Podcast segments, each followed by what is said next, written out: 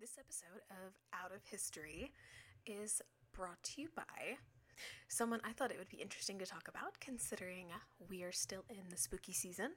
I know that Halloween is over, but it is still Scorpio season. And if you've ever met a Scorpio, you know that they are pretty spooky.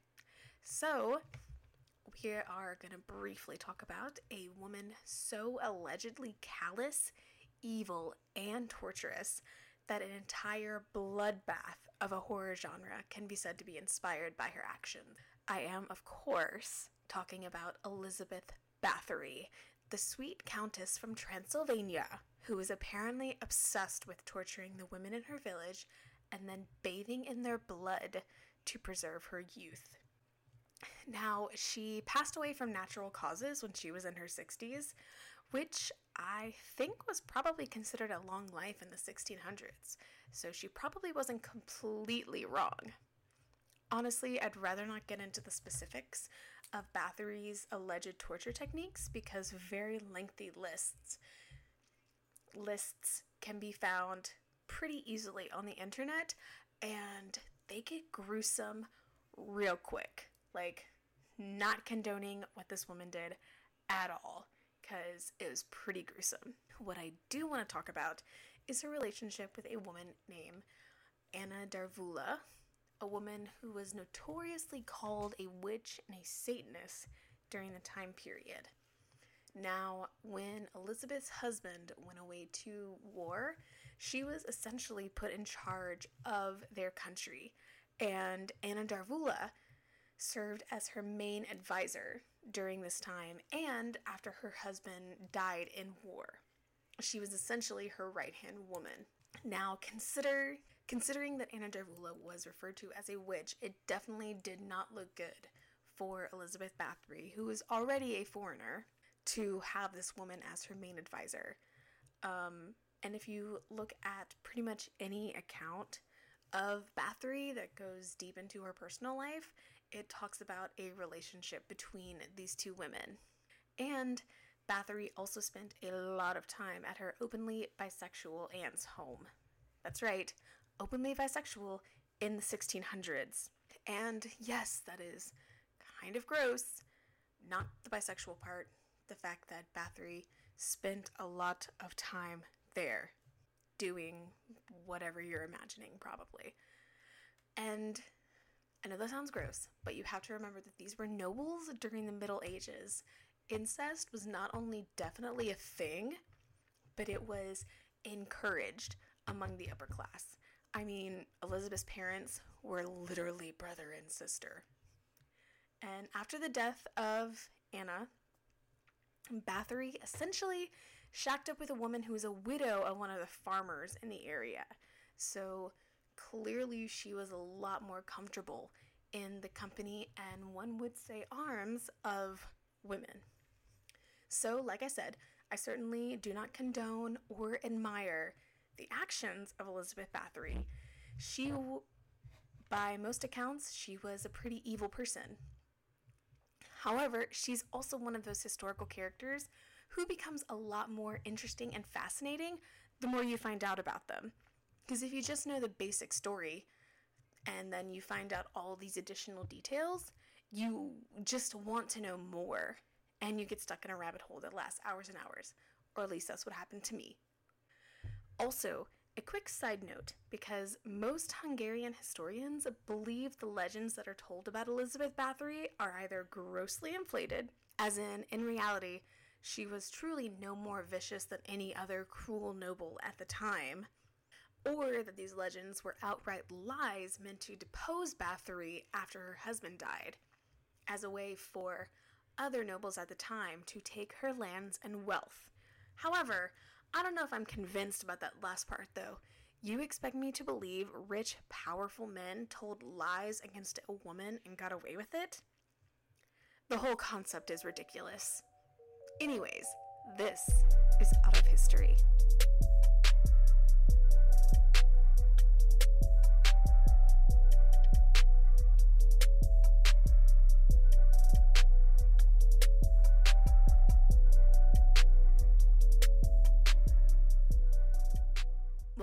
To Out of History, a queer history podcast where I explore the not so straight histories they didn't tell you about in your world history class.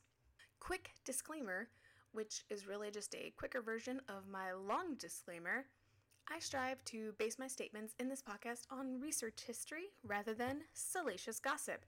I prefer facts and figures to back up what I'm saying because you can always point to the proof.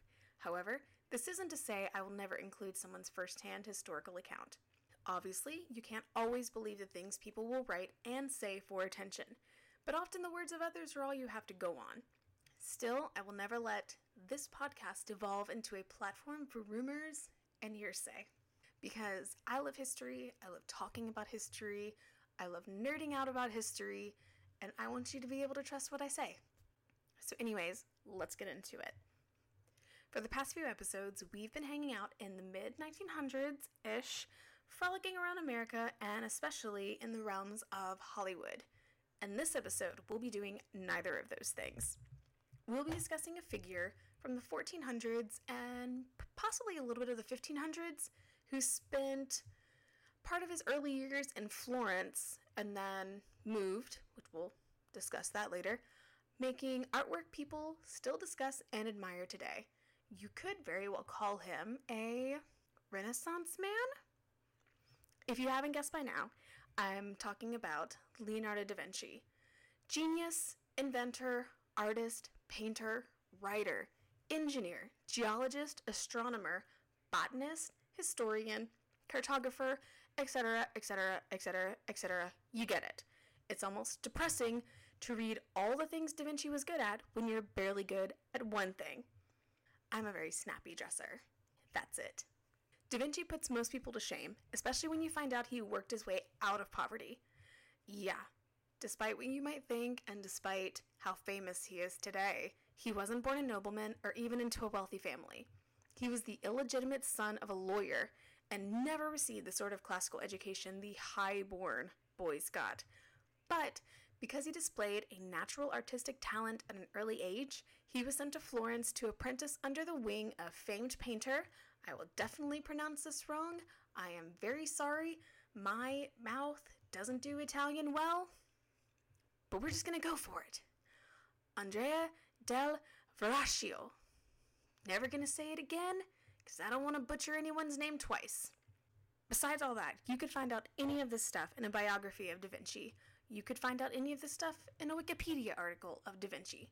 And there are tons of biographies, and the Wikipedia article is quite long. And obviously, you can look that up yourself. That's not why you came to listen to my podcast. Let's get into some fun stuff. Now, I'm going to start with this side note because I think it is very interesting.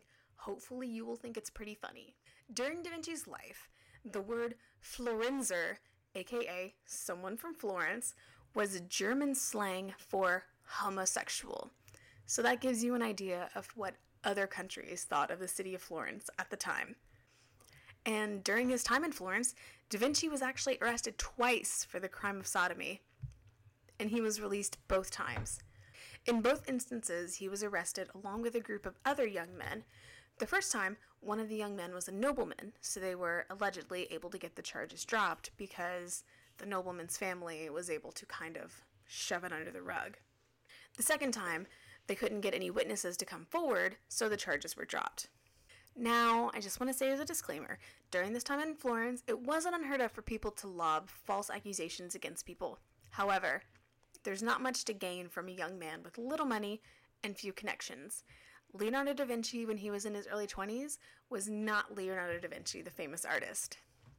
Sure, he had some wealthy friends and was training under one of the best masters at the time, but why drag him into it instead of just the nobleman he was friends with? And there are, of course, other reasons to think Da Vinci wasn't exactly interested in women. For one, he was insanely prolific when it came to sketching the human body and anatomy. This was the guy who sketched the Vitruvian Man, after all, which, by the way, is a sketch used by Da Vinci to ponder the ideal human proportions as proposed by the ancient Roman architect Vitruvius, hence the name. The drawing has come to symbolize the image of the Renaissance man as a whole, a person perfectly in proportion with the world around him. Da Vinci even went as far as examining cadavers to make sure he understood anatomy completely. And this was one of the reasons it often took him so long to complete a painting because he wanted to be able to go back and correct it if he had gotten certain aspects of the anatomy, such as cheeks or hands, wrong. Supposedly, he painted the famous smile on the Mona Lisa, or smirk, or whatever you want to call it, after using cadavers to observe the way mouth muscles move. So he was a pretty creepy guy. So, when you look at his sketchbooks, a few things start to stand out. A majority of the nudes in his sketchbook are of men. And he does sketch women and the nude female form, but it's not difficult to notice that the male sketches are much more detailed and clearly received more attention from Da Vinci than the female sketches did. Also, in one of his notebooks, Da Vinci claims to be disgusted by male female relations. And that is not even me trying to exaggerate, because here is what he almost literally said. I say almost literally because he definitely didn't say this in English, and I'm about to read it in English. Anyways, he said, The act of procreation and anything that has any relation to it is so disgusting that human beings would soon die out if there were no pretty faces and sensuous dispositions. So it's really no wonder he never got married and never had kids. In fact, there is literally no historical record of Da Vinci ever being involved with a woman. And then there is also the matter of his two main apprentices, who I am definitely going to butcher their names, and I apologize in advance. And if you are Italian, I apologize because if you don't already hate me, you are about to hate me in like three seconds. So, his two main apprentices, named Francesco Melzi and Gian Giacomo Caprotti da Oreno. Thankfully, the latter was nicknamed Salai or Salai, but I'm gonna say Salai because it sounds like sleigh. And I know that's stupid, but that's my reasoning. And Salai or Salai was a nickname which meant little devil, and this little shithead definitely earned that nickname. Leonardo himself refers to him as a thief, a liar, stubborn, and a glutton. Salai frequently stole valuables from the household he shared with Da Vinci and spent a fortune on himself. Yet, Da Vinci kept him on as an apprentice for 30 years. He even uses him as a model in many of his sketches and at least one painting, which is titled John the Baptist. And if you are driving, then you should definitely wait until you get to your office or home or planetarium or wherever you're heading to to look this up. But if you are not driving and you are able to check your phone in a legal way right now, then you should definitely pause this podcast and look up that painting because it looks a little saucy to me. And maybe that's just me. And maybe I'm the only person under the age of 40 that still uses the term saucy. And maybe yes to both of those. But you should look at it anyway and let me know what you think. Many, many, many people at the time wondered why Da Vinci kept Salai on despite his awful behavior. And Da Vinci even gifted the Mona Lisa to Salai in his will. So he didn't give it to the guy who commissioned the painting, he gave it to his little shithead apprentice. And then there was Melzi, who was not a shithead. He was actually very sweet. And he was with Da Vinci to his dying day. And once again, no exaggeration. When Da Vinci passed, it was Melzi who sent letters to Da Vinci's brothers to let them know of his death, even saying in the letters, Everyone is grieved at the loss of such a man that nature no longer has it in her power to produce. Which, side note, can somebody resurrect Melzi and have him write my fucking obituary? Because while I do love my family and friends, I don't trust them to write something as pretty as what he wrote for Da Vinci. And Melzi was also the one placed in charge of Leonardo's prize notebooks to prepare them for publication post mortem. So you have a man who has no public relationship with a woman that the historical records show. However, he does have these two young men who he is insanely close to, and he grants them jurisdiction over his prized possessions, his artwork, and his notebooks. He doesn't give them to his family, but to these two men that have been with him for the most of their lives. And there is another piece of evidence relating to Da Vinci's relationship with Michelangelo. And not that kind of relationship, because I'm afraid you'll only find that in Teenage Mutant Ninja Turtles slash fic. Which, if you find some good ones, send it to me, because I guarantee it is fucking wild. And speaking of, I have always had an issue with the way they were named, because honestly, like Donatello should have been named Leonardo, considering he was kind of like the smart one. And Michelangelo should have been named Raphael because he was the fun one. And you can go ahead and rename Raphael Michelangelo because Michelangelo was kind of a sassy little shit, as you'll see when I talk about him in a second. And since I don't really feel like thinking about another Renaissance painter right now, we'll just go ahead and say Leonardo should have been named Donatello. I don't know if that's correct, but he's the only one that's left, and sure, sure, Donatello was a leader. He proved me wrong if you have time. Anyways, if anybody had asked me, that is what I would have named them because that is what a children's cartoon about turtles who are covered in radioactive ooze and then taught karate by a rat who is also covered in radioactive ooze really needs, and that is historical accuracy. Anyways, back to the topic at hand, because I don't want to fall into a turtle rabbit hole. Whatever. According to sources of the day, Michelangelo, the artist, not the turtle, was not a fan of Leonardo da Vinci. He frequently chastised the older artist for his inability to complete works, which we've already spoken about a little bit before, and it's because Da Vinci was such a perfectionist. It would often take him decades to complete a project, if he ever even truly did.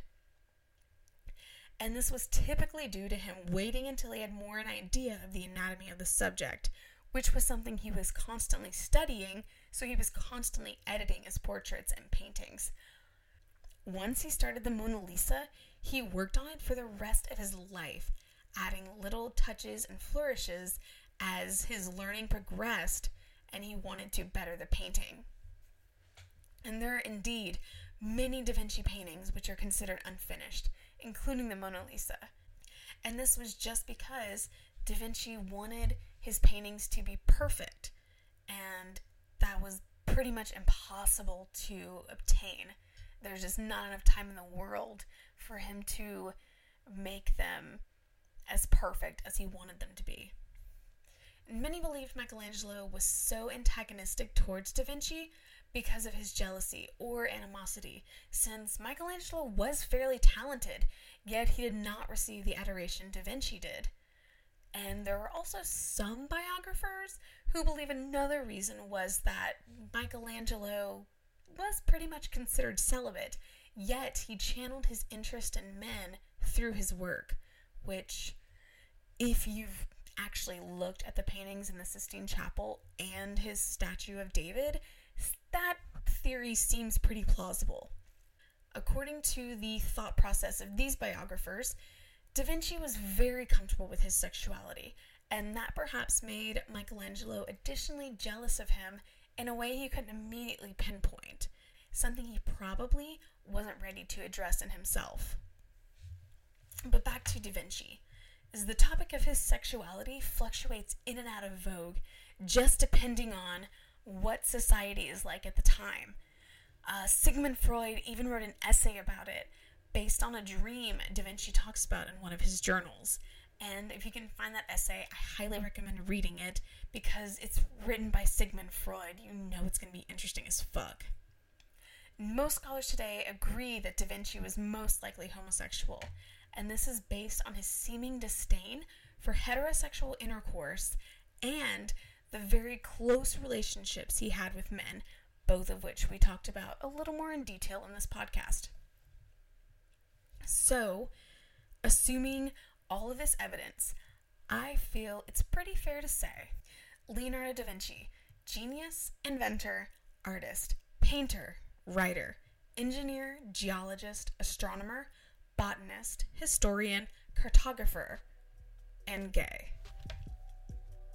Much thanks for this episode go out towards Walter Isaacson and his moving biography of Leonardo da Vinci, as well as some excellent biographies by Michael White, Claire Farago, and Ben Lytle. Also, while I was doing my research for this episode, I found out that there's going to be a series about Leonardo da Vinci by Frank Spotnitz and Steve Thompson, where allegedly he is going to be portrayed as a gay man. And it's supposed to be released next year, and I'm pretty excited. So keep your eyes peeled because I'm going to be on the lookout for this. I think it's going to be really cool and really interesting, and hopefully very well done. Thanks again for listening, guys. If you enjoyed this episode, please take time to leave a quick review or maybe even give us a rating. I love attention, so give me attention. And who's afraid of who we'll be covering in the next episode? And I suppose you'll just have to come back and see next time. Don't forget, you are creating your own history every single day, so make it a good one. And I'll talk to you next time.